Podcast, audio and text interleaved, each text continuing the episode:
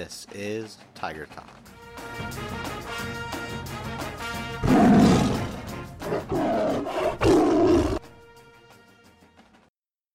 Hello everyone, welcome back to Mystery History, the podcast where we talk about weird events in history.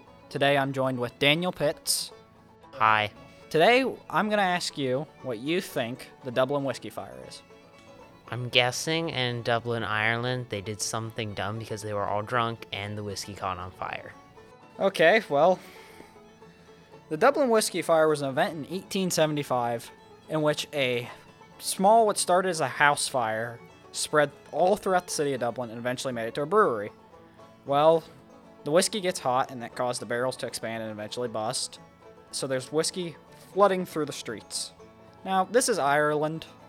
Free booze is free booze. So people see the whiskey running down the streets and they go, it's free. And some people drank out of their hands. The wealthier people drank out of boots. And some people brought bowls from home they drank out of. By the end of the fire, 13 people had died. And this was all the people that died. All of them from complications with alcohol poisoning. Sounds about like Ireland.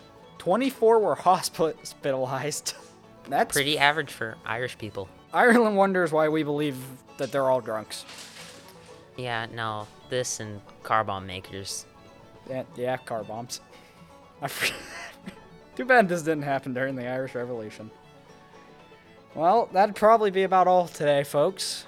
I hope to see you guys next time when we find a new subject and a new guest.